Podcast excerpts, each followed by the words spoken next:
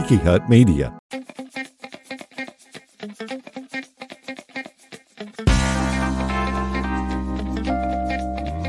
From Tiki Hut Media, this is Soul Ramblings with Jerry Wicker.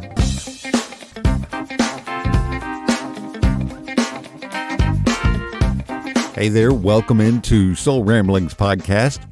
I'm Jerry, the lay minister at Manatee Life Church in Bradenton, Florida, a multicultural United Methodist community of faith. We'll head over to the sanctuary for part three of a three part series, the final sermon in the Greater Reward series. We're waiting for that greater reward. And this week, it's Don't Give Up. We extend a special welcome to those who are single, married, divorced, widowed, gay, confused, filthy rich, comfortable, or dirt poor. We welcome those who are in recovery and those who are still addicted. We welcome you if you're having problems, are down in the dumps, or you don't like organized religion. We offer a special welcome to those who could use a prayer right now, had religion shoved down their throats as kids, or got lost and wound up here by mistake. We welcome gamers, tourists, seekers, doubters, and you at Manatee Life Church, a multicultural United Methodist community of faith. Let's head over to the sanctuary for this week's sermon. God's Word for today, our scripture lesson for the morning, comes to us from the book of Galatians, chapter 6, and we start with verse 7. Hear the word of the Lord. Make no mistake, God is not mocked. A person will harvest what they plant. Those who plant only for their own benefit will harvest devastation from their selfishness. But those who plant for the benefit of the Spirit will harvest eternal life from the Spirit. Let's not get tired of doing good, because in time we'll have a harvest if we don't give up. So then, let's work for the good of all whenever we have an opportunity, and especially for those in the household of faith. This is the word of God for the people of God. Thanks be to God.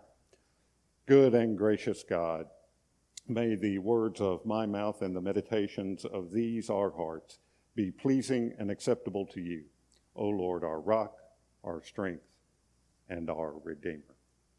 Amen. As many of you know, I put it in the eLife article this week. I was on vacation from my full time job this past week. It was a nice, a nice week. Uh, Brian kept me busy. he kept me busy here at the church this week, but that's okay. I enjoyed it. It was nice to have that time. And one afternoon, I decided I was going to find something to watch on on television, and I found on Netflix this documentary. I can't remember the name of it, but it was this documentary on vineyard growing and wine making. And as I was watching this, they, they had different vineyard owners from all over the world, different winemakers from all over the world, from here in America to Tuscany, all of these places, the coast of France, all of these gorgeous places and gorgeous vineyards. And they interviewed the original vineyard owners, or at least their children or grandchildren if they were no longer with us. And one thing was common among all of them vineyard growing and winemaking take a lot of patience and waiting and not giving up. For example, I learned that the process starts, someone decides they want to start a vineyard. They start out with a shoot from a vine and they plant that shoot. The first year, it grows and grows and grows into a vine, no grapes. The vineyard owner then prunes and trims that vine back at the end of the second year. Again, the, the, vine grows, no grapes. The vineyard owner prunes trims that vine back. The third year, there's grapes. But you don't pick those grapes. You leave them on and you prune and you trim back. At the end of the fourth year, praise God, you see grapes that you can harvest. Wonderful. Four years. The vineyard owner picks those grapes, takes them, and begins the process of making wine. And the wine that they make is then stored in these large vats or barrels for seven to eight more years. You heard the phrase, aged like fine wine. I'm just like fine wine. I get better with age. The longer it stays there, the better the wine is. Seven to eight years on average. Those vineyard owners said that on average, somewhere between year 15 and 18 is when they reached a break even point or even began to see a little bit of a profit. 15 to 18 years from the time of planting that original shoot to the time they saw a profit. And I thought about that as I was watching that this week and thought, how true is that of the church? We look around, we see efforts that don't produce immediate results. I mean, I keep inviting people to come to Christ, come to Manatee Life Church at 10:30 on Sunday morning. We're just up the street. And they don't. I continue to pray for those who don't know the Lord. I pray they'll give their lives to Christ. And they don't. One of Beth's extended family, she's, I believe, a cousin of hers, has been praying for years and years and years for her husband. No result.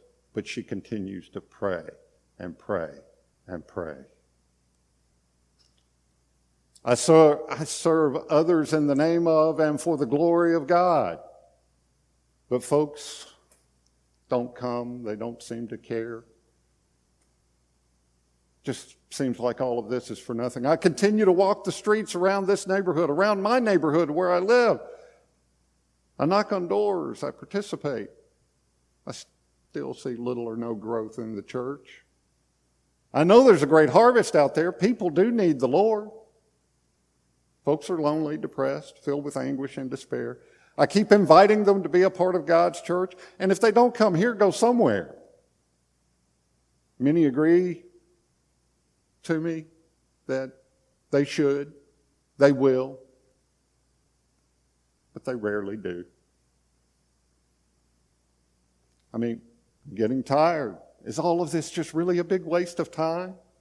Well, for those who have had those thoughts, and for those who maybe have those thoughts right now, Paul encourages us with Galatians 6, verse 9 where he says, Let's not get tired of doing good because in time, because in time, we'll have a harvest if we don't give up. Like a good vineyard owner in that documentary I watched. God knows how to bring about fruitfulness better than we do.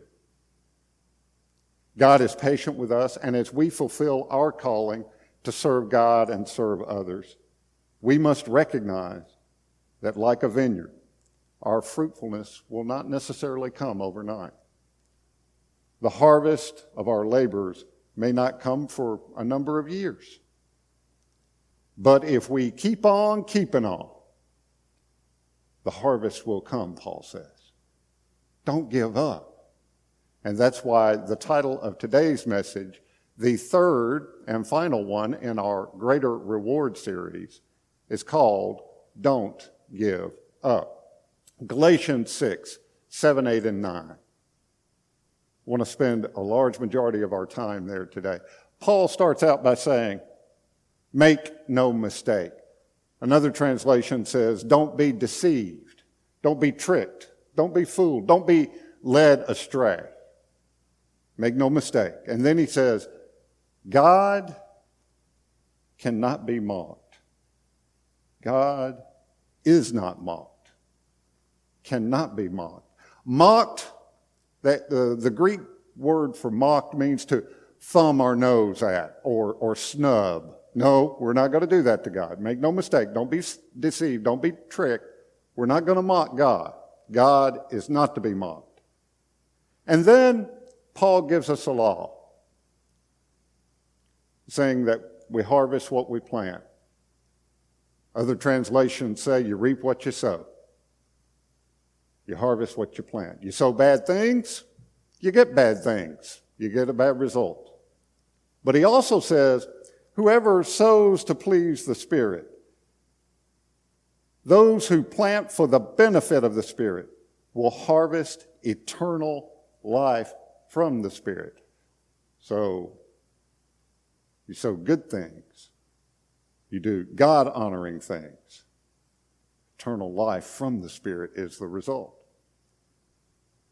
What I want to do for just a minute is talk about three principles, three laws of sowing and reaping, planting and harvesting. The first one is this. I think it makes sense. What you plant is what you sow. You sow, or what you plant is what you reap. You reap what you sow. Number two, is you reap more than you sow. Just like that vineyard owner that plants that shoot. It's just a little shoot. But they reap way more than that. It works that way in all of agriculture. Any seed that's planted, that seed reaps way more than just that little seed. And the third is this you always reap after you sow. You don't plant a seed and go out and look at it 10, 15 minutes later and expect there to be growth there. It happens over time. You reap after you sow. So we look at all of this. We look around and, oh, well, you know, Pastor Jim or Jerry, you know, that's a great idea, but we've tried that before. We tried and we failed. We've done this. We tried and we failed. Oh, that'll never work. That'll never work. We've tried and failed. I looked this up. Did you know that Thomas Edison had 1,093 patents in the U.S. Patent Office before he died? 1,093 successful inventions. Behind each one of those 1,093 successes were hundreds, if not thousands, of failures. Thomas Edison was a master of not letting failure deter him. As a matter of fact, one of his former employees, when Thomas Edison was close to the end of his life, had written him a letter and said, Above all, you taught me not to be afraid of failure. Do not be afraid of failure. It is through our failures that God shapes us into the person we were created to be. In the words of Winston Churchill, he said, Success is not final, failure is not fatal. It is the courage to continue that counts. Don't give up. After all, we invite people, we pray for people. We have events, we have things going on here at the church, and people are not coming. But this may come as a shock, but it is not us, it is not you and I who convict a person's soul. It is not us, it is not you nor I who saves a person's soul. Jesus does that. We are called to sow seed, plant and water, Paul said. plant and water, sow seed. We are called to work in the harvest field. It is between God and the person that God has laid on your heart to serve and to love unconditionally as He loved. It is between God and that person whether or not that person accepts Christ's free offer. Christ's absolutely free offer to transform their lives into something new and vibrant and alive. Our job is to never get tired in doing good. Never get tired of sharing the message through both word and deed. We are called to press on. We are called to be the hands and feet of Christ. And hey, who knows? Maybe the next thing we do will be something that God has laid on your heart. That's exciting. That's exciting. We didn't read this verse, but we will now. Back up in verse 2 of Galatians 6. Paul says this Carry each other's burdens, and so you will fulfill the law of Christ. Carry each other's burdens. Then in verse 10, he said, Let's work for the good of all whenever we have the opportunity. Carry each other's burdens, work for the good of all. Carry each other's burdens, work for the good of all. The only way we can do that is in community and fellowship and relationship. None of us can live as if we are alone on some island and live the Christian life. Faith is communal. We need one another. There is no such thing as a Lone Ranger Christian. Although, although, if there were, remember, the Lone Ranger had Tonto. So he was not alone, was he? John Wesley was quoted as saying, and I'm going to paraphrase this, but he said the term solitary Christian is an oxymoron because it doesn't exist. There is no such thing as a solitary Christian. We need one another. In his book, The Social Animal, author David Brooks said this. He was talking about how we humans are designed for community and for relationship. He said that we are hardwired by God to love and enjoy relationships. We are hardwired by God. It's in our DNA to love and enjoy relationships. And yet, there was this study by the University of Chicago that said that there are people that seem to be going against that hard wiring. In 1985, they discovered of the number of people they surveyed, they asked a couple of questions. One was, how many people, what is the percentage of people in your circle that you can share intimate things or, or confide in? Intimate spiritual things is what I'm talking about. And you can confide in. In 1985, that number was three. The average person had three people in their circle that they felt they could confide in, that they had a close enough relationship they could confide in.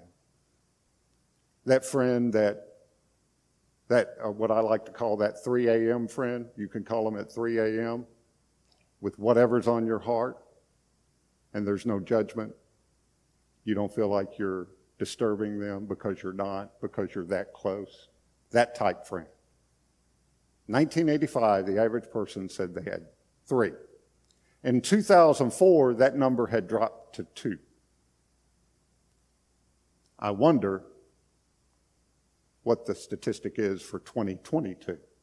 How many people do we have in our circle of friends that are close, that we can confide in.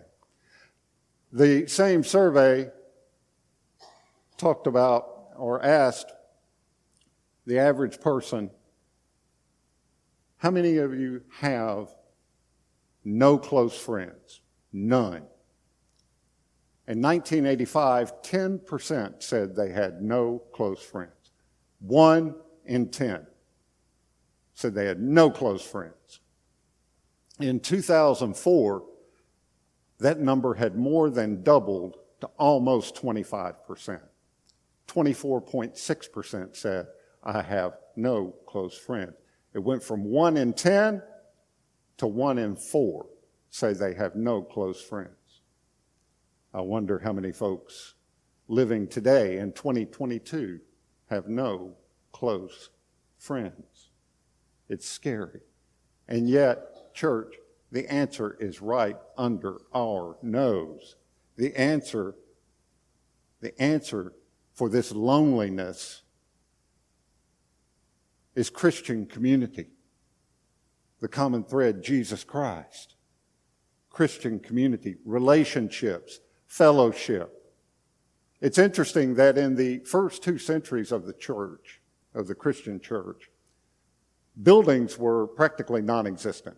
They didn't have church buildings back then. They met in each other's houses. They would gather, meet, they would worship, study, share life together, carry each other's burdens, oftentimes over a meal. It has often been said that the secret to the Methodist movement, which sparked a great awakening of Christianity across Europe and America, something parenthetically, and by the way, I believe we desperately need right now. But the secret of the Methodist movement was its small groups. They were referred to as classes or bands, but small groups. Small groups, four to six people, meeting together weekly, praying, singing, worshiping, sharing burdens, spiritual accountability, sharing a meal. And they grew close to one another, close to the Lord, and strong in their love for others. Through these small groups, they were able to experience a whole new level of peace and joy in life. The depths of our relationships and our commitment to one another are so important to God that I believe Paul is telling us, I believe God is telling us that small groups are vital to Christian community. Could this be what Jesus had in mind when he said, Where two or three of you come together in my name, I am there with you? What better place to do that than in small groups? There's also something significant about gathering around the table in a small accountability group, a small group, gathering around a meal. Notice how many times, if you read through the Gospels, how many times Jesus taught or gave a life lesson and there was food involved, there was a meal involved. I think we've gotten away from, not only in the church community, but also in our households, around gathering at the table. There's something intimate about that. There's something intimate about sharing a meal with someone. We are called to care and share with each other and care and share with the world. Watch out for each other so we won't be tempted. Imagine how spiritually alive this church would be if we were all involved in small groups. Imagine the impact this would make on our desire and our ability to reach out to this community for Jesus Christ. People in our neighborhoods, people in this world, they're starving for community, for relationship, for fellowship genuine relationship, someone they can confide in, someone they can refer to as a close friend, that 3 a.m. friend. But many folks are lost in despair. They're lonely. They don't know where to turn to or what to do. Look, folks, you can look at all the statistics. you want. It's not hard to find. Go to Google this afternoon and you can find it. Church attendance is dropping in every denomination. Every denomination. Everywhere in this country. People need relationship. People need fellowship, community. People need the Lord. People need the church. We are the church. The church is not this building, I was reminded this week. The church is not this building. This building is merely where the church meets. The church, look at your neighbor. That's the church. We are the church. We know the Lord. The folks living around us are God's harvest field. The folks in our neighborhood, the folks in our workplace, and for the young folks where they go to school. That's God's harvest field. We are not to get tired of doing good because in time we'll have a harvest if we don't give up. It's going to take time. It's not going to happen overnight. Look, we're doing, we have, if you look on your handout that you got, November 5th, we've got an event coming up, a fiesta. We've got church services streaming online on our website. We've just recently, within the past month, started back up a presence on social media. We're on YouTube. We have all these things going on. We have a men's group and a women's group that has just recently started up that meet one Saturday a month. And I told Brian I was going to use him in my sermon this week, and I wanted to get his permission to do so, and I promised I would not embarrass him. And so I do not say this to embarrass you, Brian. But Brian is a good example of what I'm talking about. Brian felt convicted and felt led by God to start a men's group here at Manatee Life. The last Saturday that they met, Brian, correct me if I'm wrong, but I believe six guys were there. Six, right? Yeah, yep, six. There weren't 50 or 100 guys there, but Brian said something to me after that that really stuck with me. He said, we're starting small. We're taking baby steps. We're planting seed. And it takes time to grow. And I'm not going to give up. I'm not going to give up. There are things going on. You look at our attendance numbers. You look at the numbers of people that are watching us online. You look at the number of interactions we have on social media. Not much at this time. But like that vineyard owner, grow, prune and trim back. Grow, prune, and trim back. Finally get the grapes. Oh, we got the grapes. Well, there's discipleship that needs to happen. There's relationship building that needs to happen. It takes time. It takes time. It's not the things that we do occasionally that make a difference. It's the things we do consistently that make a difference.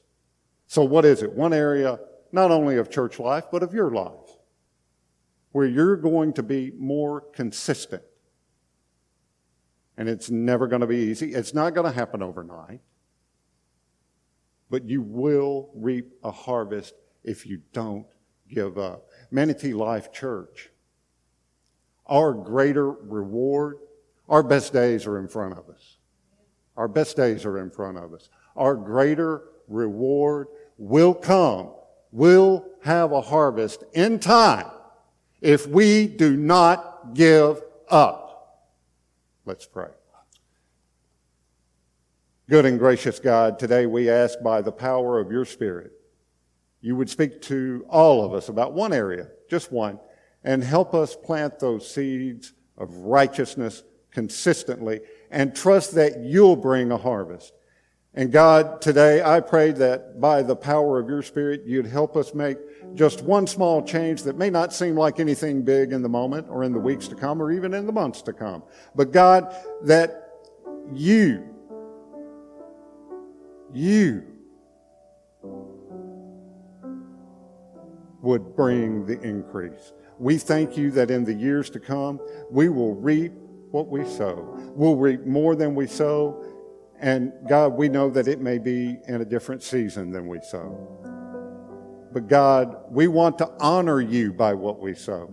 God, by the power of your Spirit, because we don't have the ability in our own power. We're not trying, we're in training to do what you've called us to do. Help us to honor you and trust you, O God, for the greater reward, because tis so sweet to trust in Jesus. Amen. And remember this as we leave today let's not get tired of doing good, because in time we'll have a harvest if we don't give up. Amen. Go in peace.